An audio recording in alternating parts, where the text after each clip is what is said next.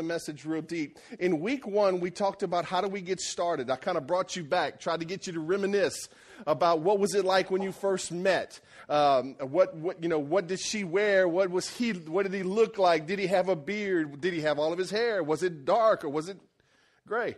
Uh, so th- get you to reminisce and, and, and kind of talk about how we got started and then paint a picture of God's intentions for marriage. And then in week two, Pastor Bubba was here and he talked about how did we get here.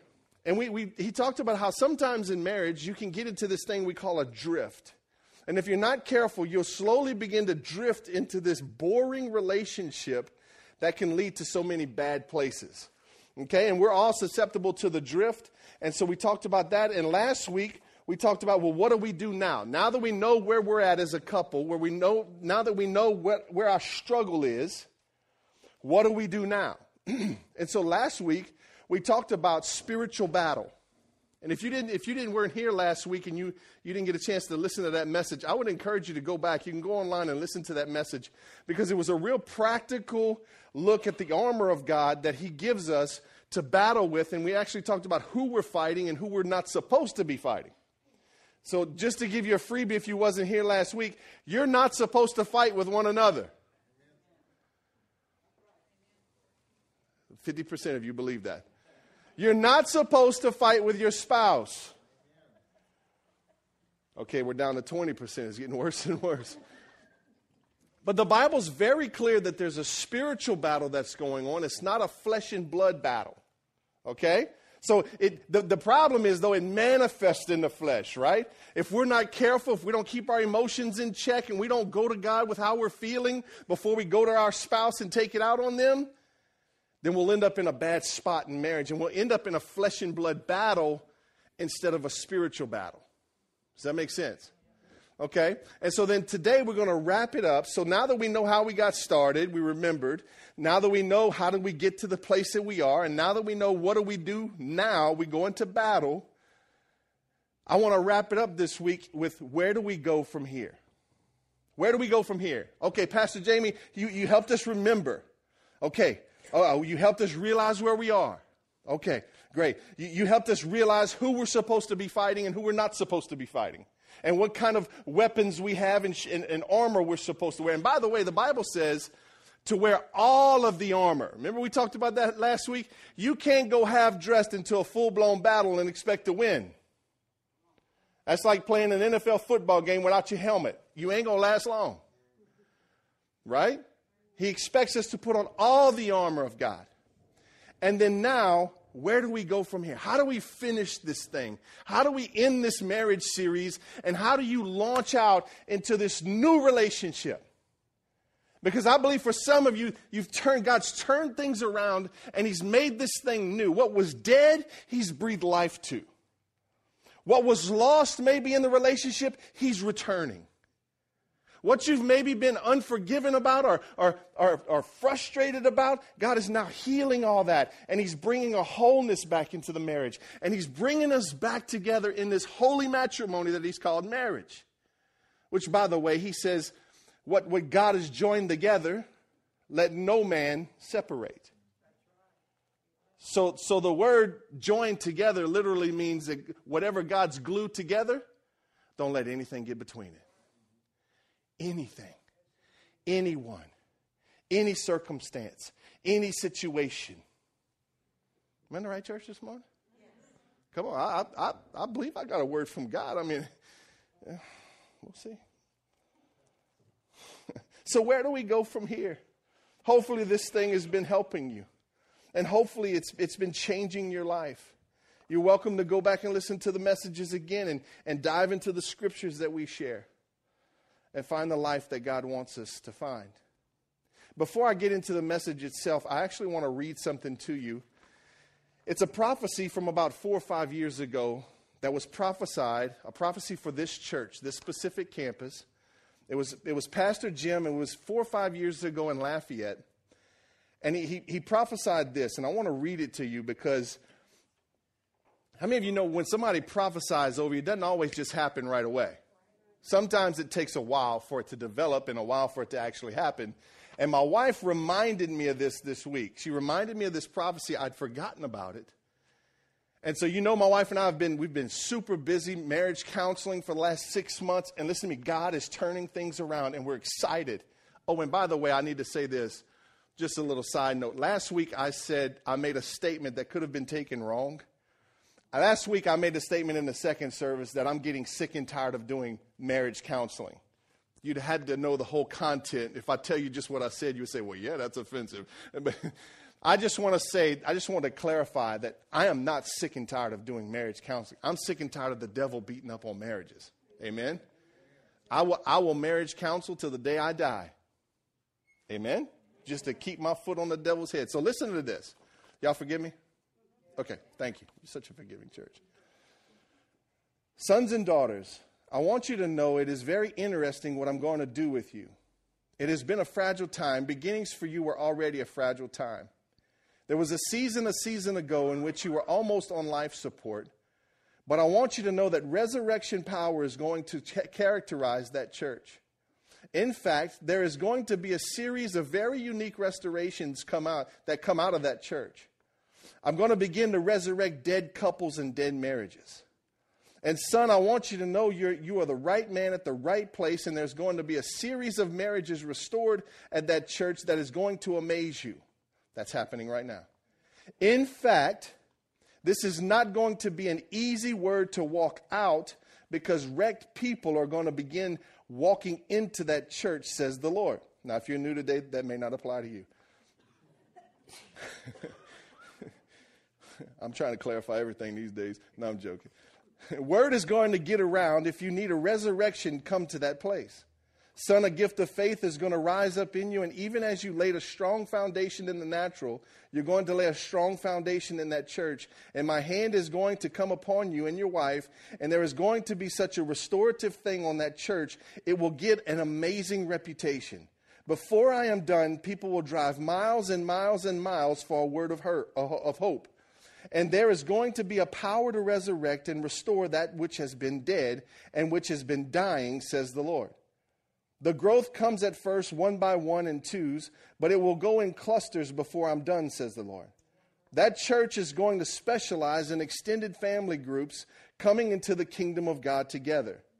There are, there, are, there are going to be like households that erupt because one member or one couple come.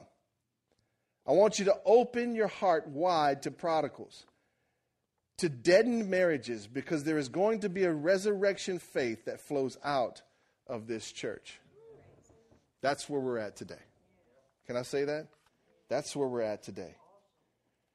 And it's been four or five years since that word was given. And honestly, the next Sunday, I was like, I was like, is it, is it happening right now? and maybe next Sunday. But it's funny how sometimes God may let you forget.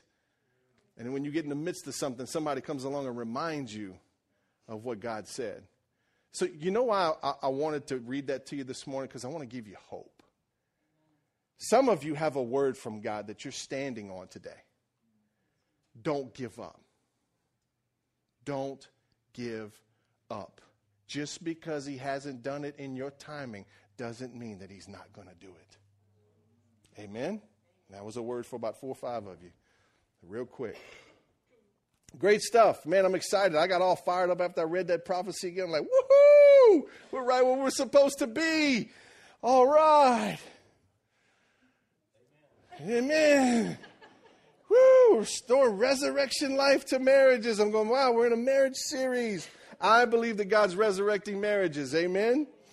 Say this with me. Say, God, resurrect my marriage.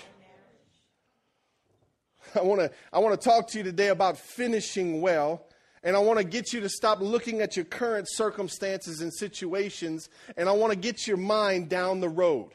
I want, I want to get you thinking about when you're 80, uh, when you're maybe 70, or maybe when you're 90. Some of you may be 80 saying, Pastor, it's not over with for me. Well, maybe when you're 90. But I want you to look down the road this morning. Are you with me? I don't want stop looking at your current circumstances and situations and let them affect you and drive you and, and, and, and, and just make you be what you are right now. Look down the road and get yourself a new goal to shoot for. So I want to talk about how we finish well. I want to share you a story with you. This is a story that I know personally. I knew the guy and his wife, and, and he was an old, they were an older couple. They lived in Franklin, Louisiana. And the, and the old man was a, he was a small engine mechanic, and he had a little garage attached to his house, and it was full of lawnmowers. And you'd go pass by in the middle of the day, and underneath his carport, he's out there pulling wrenches. And anyway, he gets sick, and he was a funny old man, and, and he always clowning around and doing his thing. And he, they're about 75, 80 years old, and he gets sick and he smoked his whole life since he was 13 years old. And, and he ends up developing like lung cancer or something. And, and so the doctors tell him to quit smoking. So at like 75 years old, he quit smoking. Then not long afterwards, he dies. he was like, or he got sick right after he quit smoking. And his, his, his argument was like, well, I ain't get sick while I was smoking. I got sick when I quit. Okay, I'm not even going to try to explain that one. All right. But anyway, so so he finally he gets sick, then he ends up passing away. And his wife's left there, and she's after the funeral and everything, a couple weeks go by, and she's in his shop, and she hardly ever went into his shop. And she's in his shop, and she's just kind of looking around. She'd been kind of putting some things away and this and that, trying to heal. And she comes across this shoebox. And it's kind of strange a shoebox in a garage, basically, a mechanic shop. So she, she grabs the shoebox, she opens it up, and there's a note on top. And it says, If you found this, and he says her name, I can't remember their names, but if you found this, I must be dead. And she, when she picked the note up, she saw a shoebox full of cash. And she, she reads it, she says, It says, If so and so, if you found this, I must be dead. Don't spend all my money. He left her $70,000 in a shoebox. I think he was thinking about the end and praying to God that she didn't let somebody else clean that shop out, right? True story, man. I, I, thought it was pretty cool. God, it, it gets me thinking about the end. I want to give you a crazy verse from the Bible this morning. It's in Ecclesiastes chapter 7. One of the craziest verses I know in the Bible. Uh, the writer says this, chapter 7, verse 2, it says, Better to spend your time at funerals than at parties. Huh? After all, everyone dies. So the living should take this to heart. The Bible says it's better to hang out at funerals than parties. Why? You know what happens when you go to a funeral? You're sitting there and, and there's a casket over there and you're looking at that and you take a moment and you kind of go, man, you know, that's going to be me one day. And you know what happens? And you may not even be aware of it, but you begin to reflect and think about and process the end of your life. Right? The writer of Ecclesiastes is trying to tell us this morning that you need to be thinking about the end. Enjoy right now, but you need to be thinking and living with the end in mind. Come on, somebody. Why? Because it's not how you start the race, it's how you finish the race, baby. Come on, somebody. Some of you have had a horrible start. Some of you have made every mistake in the book and even put a few new ones in the book. Right? And you're sitting here beating yourself down because of how you started. And the Bible never talks a whole lot about how you got started, it talks a whole lot about how you finish. So let go of your past, take hold of your future, and think about how this thing's going to end. What's it going to look like when you and the wife are 70 and 80 years old? You still going to have a little flame in you? You still going to have a little sizzle? Just saying. Will anyone show up to your funeral? Is it going to be awkward? Are people going to make up good things to say about you? Or is it going to be a celebration? I love to go to funerals where people finish their life well. You know why? Because it's not fake.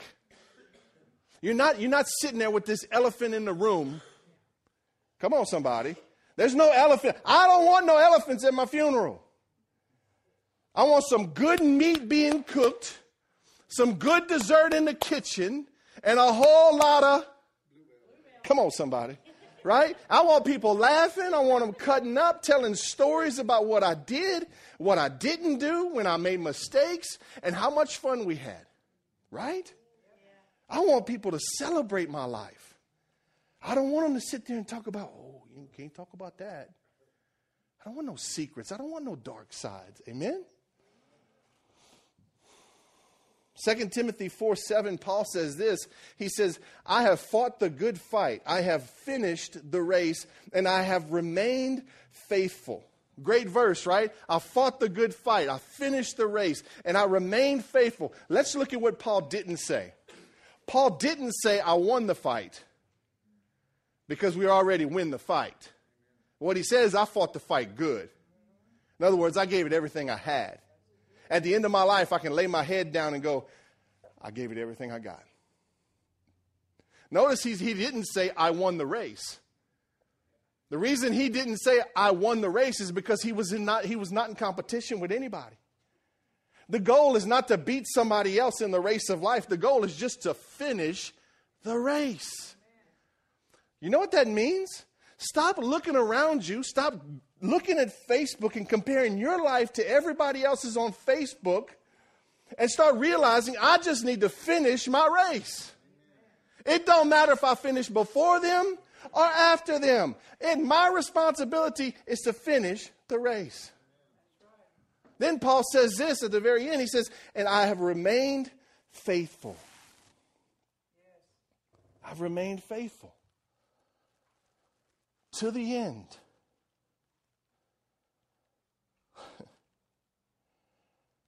How did we go from sizzle to fizzle? Come on. Let's talk about that this morning. How did you go in your marriage when you first met? She was the best looking thing on the planet. You couldn't get your mind, you couldn't get her off your mind. You couldn't even lay your head down at night and go to sleep because she was on your mind. You saw her in the last pair of clothes she was in, and you're like, oh man. How you go from sizzle to fizzle. Because the reality is that some of you are heading to fizzle if you're not there already. Where you don't even look at each other. You don't even contact one another during the day. There's no touching and no feeling whenever you get home. Whenever you get home, it's like, hey, hey. And you both end up in the recliner watching TV. One's on Facebook. Did you see that? Uh huh. No, did you really see that? Uh uh-uh. uh How do you go from sizzle to fizzle? So let watch this. Last week we talked about how to send the devil running, right? The Bible says to resist him and he's going to flee from you. We talked about how to resist the devil. It's by putting on the whole armor of God and using the sword that he gives you. We got that. Now where do we go from here? We got to get our sizzle back. Come on, there's nothing like defeating somebody and then talking a little trash afterwards, right? I mean, when you beat your enemy, just go. I mean, how many of you watch fights? When you see a fight, when the guy wins a big old fight, does he just kind of go, What's he doing? He's climbing on the top of the ring. He's celebrating, right? When the, when the New England Patriots won the Super Bowl, Was everybody kind of like, well, you know, that's number five? And just walked off the field? No, they celebrated, right? There was a little bit of taunting going on. They had something to say. The ones that were defeated put their head down and went into the locker room, and some of them were left crying, right? We've learned last week how to defeat the enemy. He's running. Now, what do we do? We enjoy what God's given us. You got to do something. You just can't send him running and say, well, the devil's gone. You want a glass of tea? Come on, man, get your sizzle back. Stick your tongue at the devil. Tell him, get you some of this, bruh. I got to make up for lost time. Oh, you're not hearing me this morning. you see, God gave us the emotion of joy and celebration to use it. I had something this week, man, I've been praying for, I've been standing on, I've been making positive confessions to this thing, and it's starting to turn around. And last night I finished up my message and I checked it and I went, cool. I just threw my hands. I said, "Whoa! Thank you, Lord! Thank you, Lord!" Nobody, everybody else in the house is sleeping. I'm in the, in the upstairs. Yes, yes! I'm celebrating. Why? Because what I've been after, I got. Amen. All right, now I'm getting ready to read to you one of the most provocative books in the Bible. I'm gonna keep it New Living Translation. But go with me to the book of Song of Songs, or maybe your Bible says the Song of Solomon. And listen to me. Some of you may go, oh, Lord, here we go. He's going to talk about intimacy. He's going to talk about this. Yep, that's what I'm getting ready to talk about. But look at me. It's in the book. And if you can't talk about what's in the book in the church, you might be in the wrong church. Right? So listen carefully. Some of you are like, oh, I'm listening now.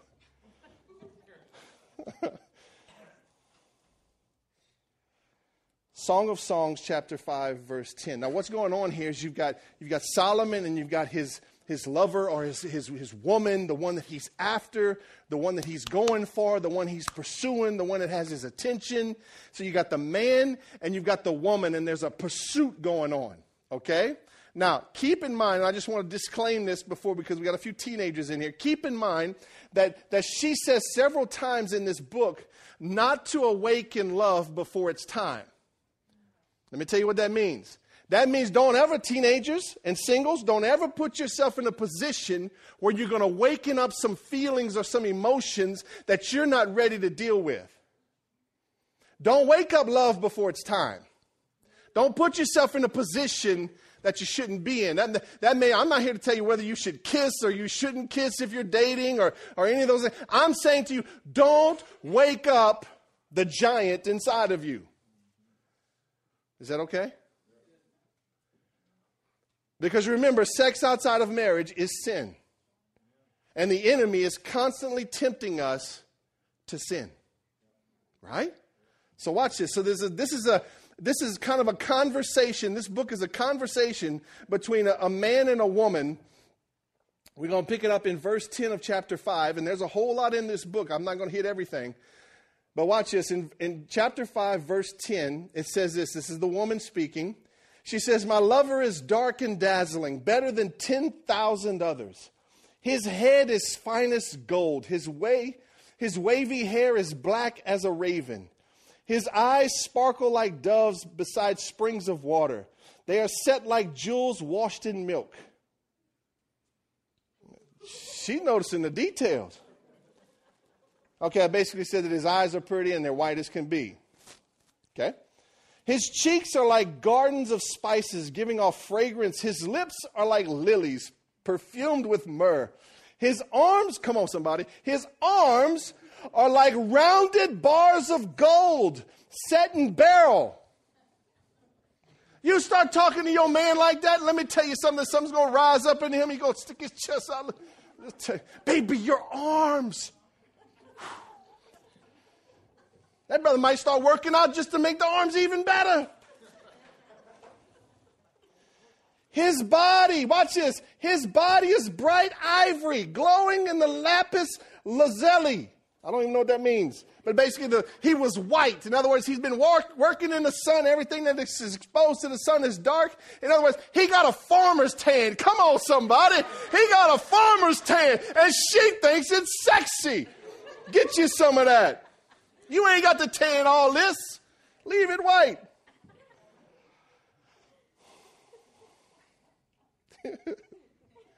His legs, oh my God, here we go. His legs are like marble pillars set in sockets of finest gold. His posture is stately like the noble cedars of Lebanon. Come on, he's Right? You hearing this? Man, this is awesome. Listen to me, women. If you'll start saying things like this to your husband, oh my goodness.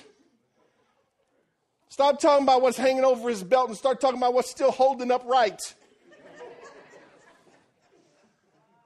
Come on, can I get a witness? his mouth is sweetness itself. He is desirable in every way. Such, O women of Jerusalem, is my lover, my friend. Wow, watch this. Not only is she telling him about himself, she's bragging to other people about her man. Oh, I'm about to step on your toes now because you need to quit nagging and you need to start bragging. You can't get nowhere as nagging, but deeper in the mud, you need to start bragging. I got a hardworking man. My man's got a good job. My man's in good shape. He's a little bit insulated, but he's in good shape. Come on. When he comes home, what's up, my man? Hey, bread is pretty bland until you put butter on it. Come on, somebody. You have not because you speak not. Right? Man, that's incredible. Listen to me, if I came home and my wife said that to me every day, I might start working out. Just saying, it could happen.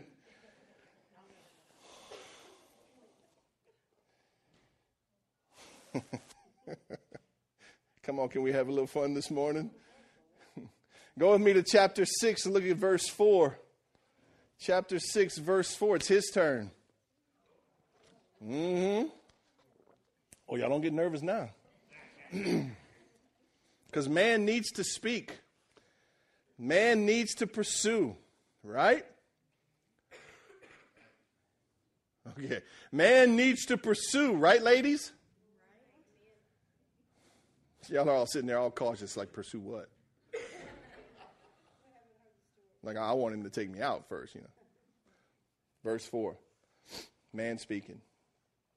You are beautiful, my darling, like the lovely city of Tirzah. That must be a beautiful city. Yes, as beautiful as Jerusalem, as majestic as an army of billowing banners. Turn your eyes away, for they overpower me. Your hair falls in waves like a flock of goats winding down the slopes of Gilead. Come on! Y'all don't think that's good? Actually, it means that there, when a flock of goats would come down, it was a type of hairy goat, but when they would all come down and the wind would blow, the hair would blow in the, in the wind, and it was beautiful. In other words, he's saying to her, when you do this, you, you know, I can't do it. You, you know, when you do that and your hair just kind of falls all over, woo, baby, don't do that to me. You're going to hurt somebody, right?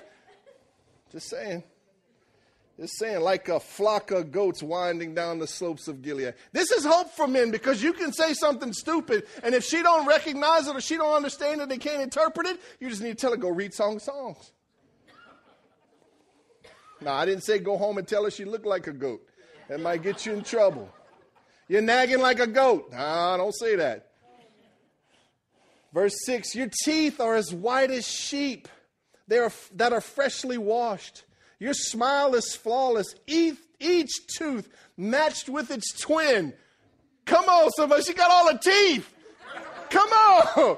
She got all of them. And they got twins. In other words, ain't one bigger than the other one. He's noticing everything, right?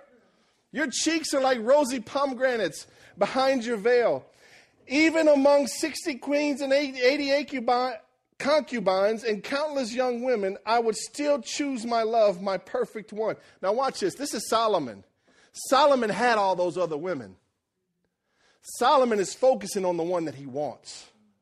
You see this? When you're in pursuit of something, you notice everything about it. When you're getting tired of something, you quit noticing everything.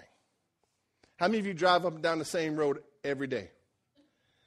How many of you didn't notice something happened on that road until like weeks later. I mean, they could have come in and re asphalt the whole road, and you'd have been like, two weeks later, like, oh, hey. Right? What you get tired of, you quit noticing. But what you're pursuing, you notice everything about. Amen? Isn't that good stuff? Man, he's washing her with his words. Come on, you know women, they have insecurities. They, they, they think about themselves. They're always looking at themselves. They're always priming and propering and doing all kind of things with themselves to make themselves look better. I mean, women pay attention to what they wear. Men just wear. You follow me? It's good for a man to come home and say, baby, your eyes. Oh man, they've been washed in milk. I mean, they're just like, who your hair, girl, it's like goat's hair. From the Bible. You know, the good looking goats from the Bible. You got to be careful. Okay? Listen to me. We're supposed to be having fun. The devil's running, right? The devil's on the run, right? You just defeated him, right? Have some fun. Get your sizzle back. Come on, somebody. Get your sizzle back. Some of you have been nagging so long you can't even pay attention to one another anymore. They're telling each other the best things about each other. We can all find the negative in each other right? That's the easy thing to do. Put a little work into it and start finding the positive things. And say it. Don't just admire it with your mouth shut. Say, oh man, she's looking good today. It would help if you tell her. Amen, ladies? Like, girl, look at you. Woo! Listen to me. I, at my house, in the car, you can ask my kids. I constantly pursue my wife. I'm constantly talking trash. I, am I'm, I'm saying all this stuff and more, okay, to my wife. And my wife, you know, she's now she's kind of the point. All right, all right, all right. But I, I'm teaching them, right? I'm teaching Ethan. One day he's going to get older. You got to speak to them women, boy. You got to tell them what they're going to be. Tell them what they are. You got to wash them with your words. That's what the Bible says. If you're not telling her she looks good, then the devil's constantly telling her she looks bad, and that's the only thing she's hearing. I said, if you're not telling her she looks good and the only thing she's hearing is the enemy tell her she's looking bad, then she's going to start believing she's looking bad. Men, you got to open your mouth. You got to wash her with your words. You got to tell her how beautiful she is. You got to tell her when she does something right. Man, you nailed it, baby. Right? Focus on the good so much that the bad starts to fade away. You know that can actually happen? That if you'll start focusing on the good with one another, that eventually you'll stop noticing the bad? Watch this. And when you start celebrating the good between yourselves, you'll both stop focusing on the bad and you'll start focusing on the good. When my wife tells me I put on a pair of pants and a, and a shirt that looks good, I wear that sucker till the stitches fall off. Why? Because I want her to think I look good. Why? Because I want her to pay attention to me. I want to know that I got her attention. Amen? it gets better. Watch this in chapter 7. It's in the Bible. I'm just saying it's in the Bible. How beautiful are your sandaled feet, O queenly maiden.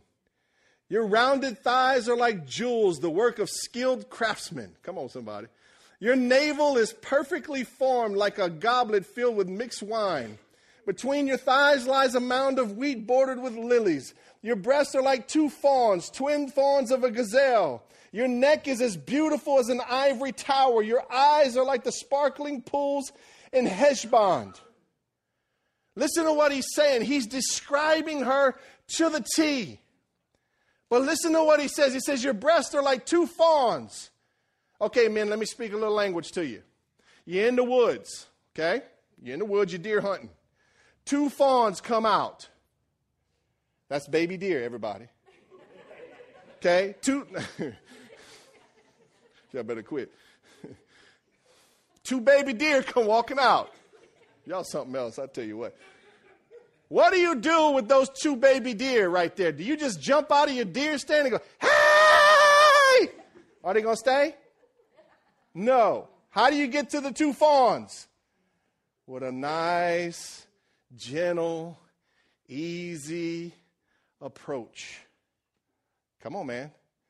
Women are like crock pots, men are like microwaves. I'm just saying, a man's ready like that, a woman, you got to warm up. You're gonna have to you're gonna have to put pull out your best moves. I mean, you got to you got to knock her out, not knock her out. You got to.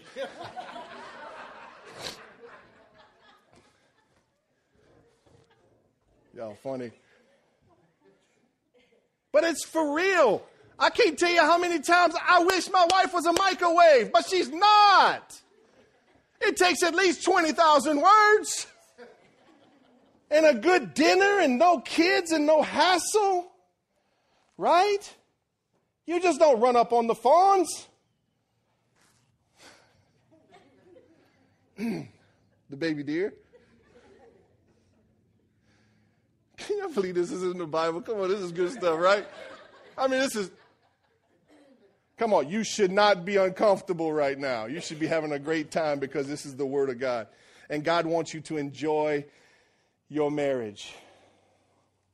Verse 4 Your neck is like a is as beautiful as an ivory tower. Your eyes are like the sparkling pools in Heshbon by the gate of Bath Rabbim. I don't know what that means. Your nose is as fine as the tower of Lebanon, looking over Damascus. Don't know what that means. Your head is your head is as majestic as Mount Carmel, and the sheen of your hair radiates royalty. The king is held captive by its tresses. Oh, how beautiful are you! How pleasing, my love! How full of delights! You are splendor like a, palm, like a palm tree, and your breasts are like two clusters of fruit. I said, I will climb the palm tree and take hold of its fruit. May your breasts be like grape clusters, and the fragrance of your breath like apples. May your kisses be as exciting as the best wine flowing gently over lips and teeth. Listen to this.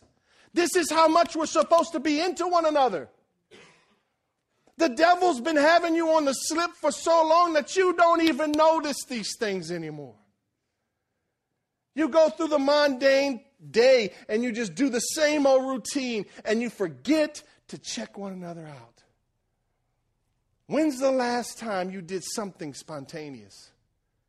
Ladies, I know a lot of times you want the man to do something spontaneous.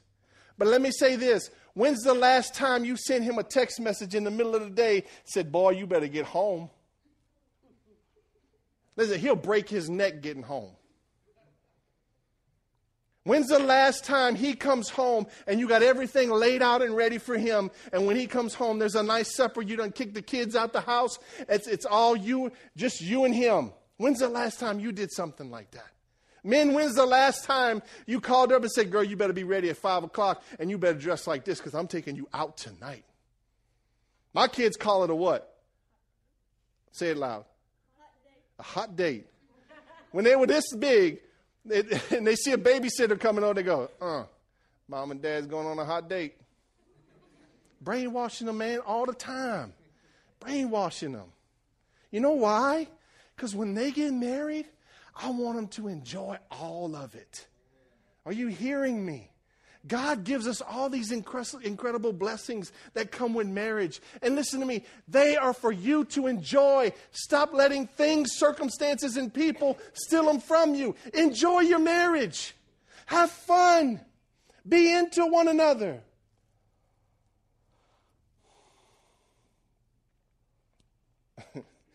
What's crazy is that we get uncomfortable in church when people talk about stuff like this. But then we'll go home and watch it on TV and be totally comfortable with it.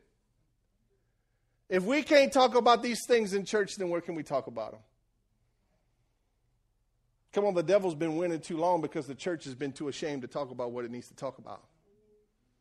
Right? Can I get a better amen?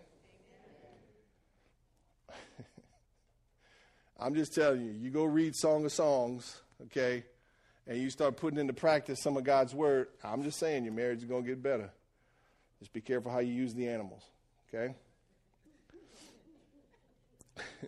Remember, we're trying to get our sizzle back. We're trying to spice this thing up again. We've been fighting for too long with each other. Now we don't kick the devil's tail. Now it's time to have a party, to have some fun. Amen. 1 Corinthians chapter 7, verse 5 says this says, Do not deprive each other of sexual relations unless you both agree to refrain from sexual intimacy for a limited time so you can give yourselves to more completely, more completely to prayer. Ain't none of y'all praying that much, so, so quit it. My wife used to mess with me. We'd get into bed and I'd make a little move on her. She'd go, Shida ba ba ba ba ba ba. Girl, you can't pray that long. you pray all you ain't praying that long. I'm going to catch you.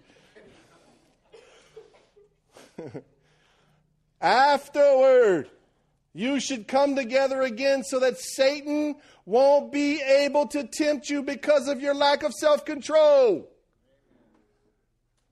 You should be loving on each other so much that you never have eyes for anybody else. You should be fulfilling each other's needs so much that there's no need to look for it anywhere else. Not on your phone, not on your computer, not working in your job. You shouldn't be looking for love in all the wrong places because you should be getting it at home, the Bible says. And if you're giving each other what, what each other is supposed to get, then you're not going to go look for it somewhere else. Let me tell you something today having an affair on somebody is becoming such a small thing that it's ridiculous. It's ridiculous. When I was a kid, you would hear about somebody having an affair, and then you just felt this crashing weight, this sadness. Today, people go, Oh, yeah, I had an affair.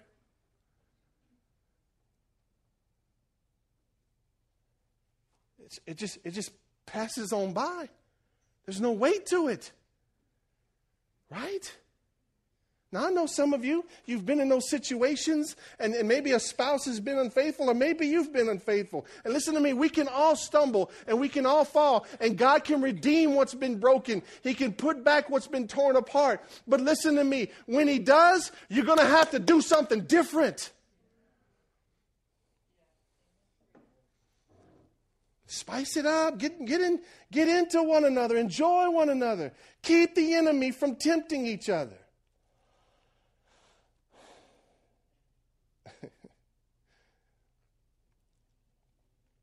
So, what's keeping the sizzle out of your marriage this morning?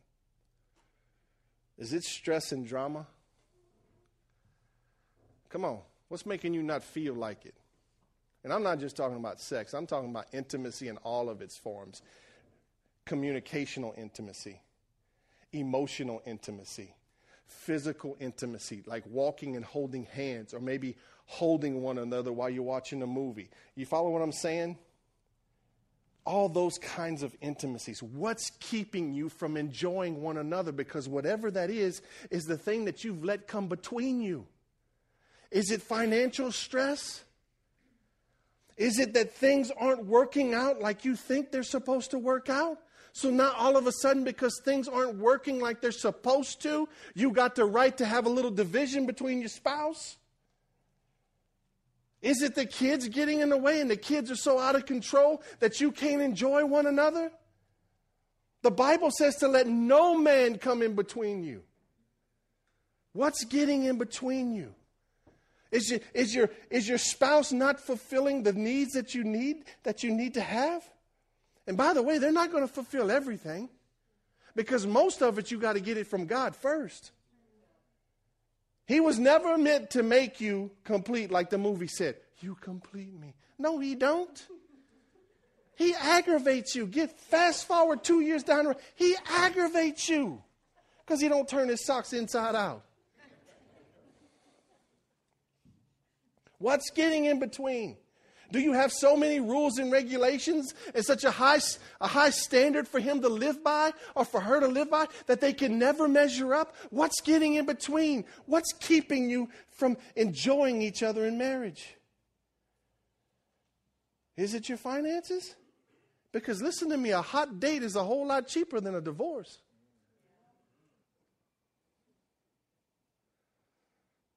I said a hot date is a whole lot cheaper than a divorce. A dozen roses is a whole lot cheaper than a lawyer. A little plan to get away and spend some time with one another is a whole lot cheaper than the courtroom. Amen? What's getting in the way? Are you under the circumstances or are you over your circumstances? We got to refuse to let things get between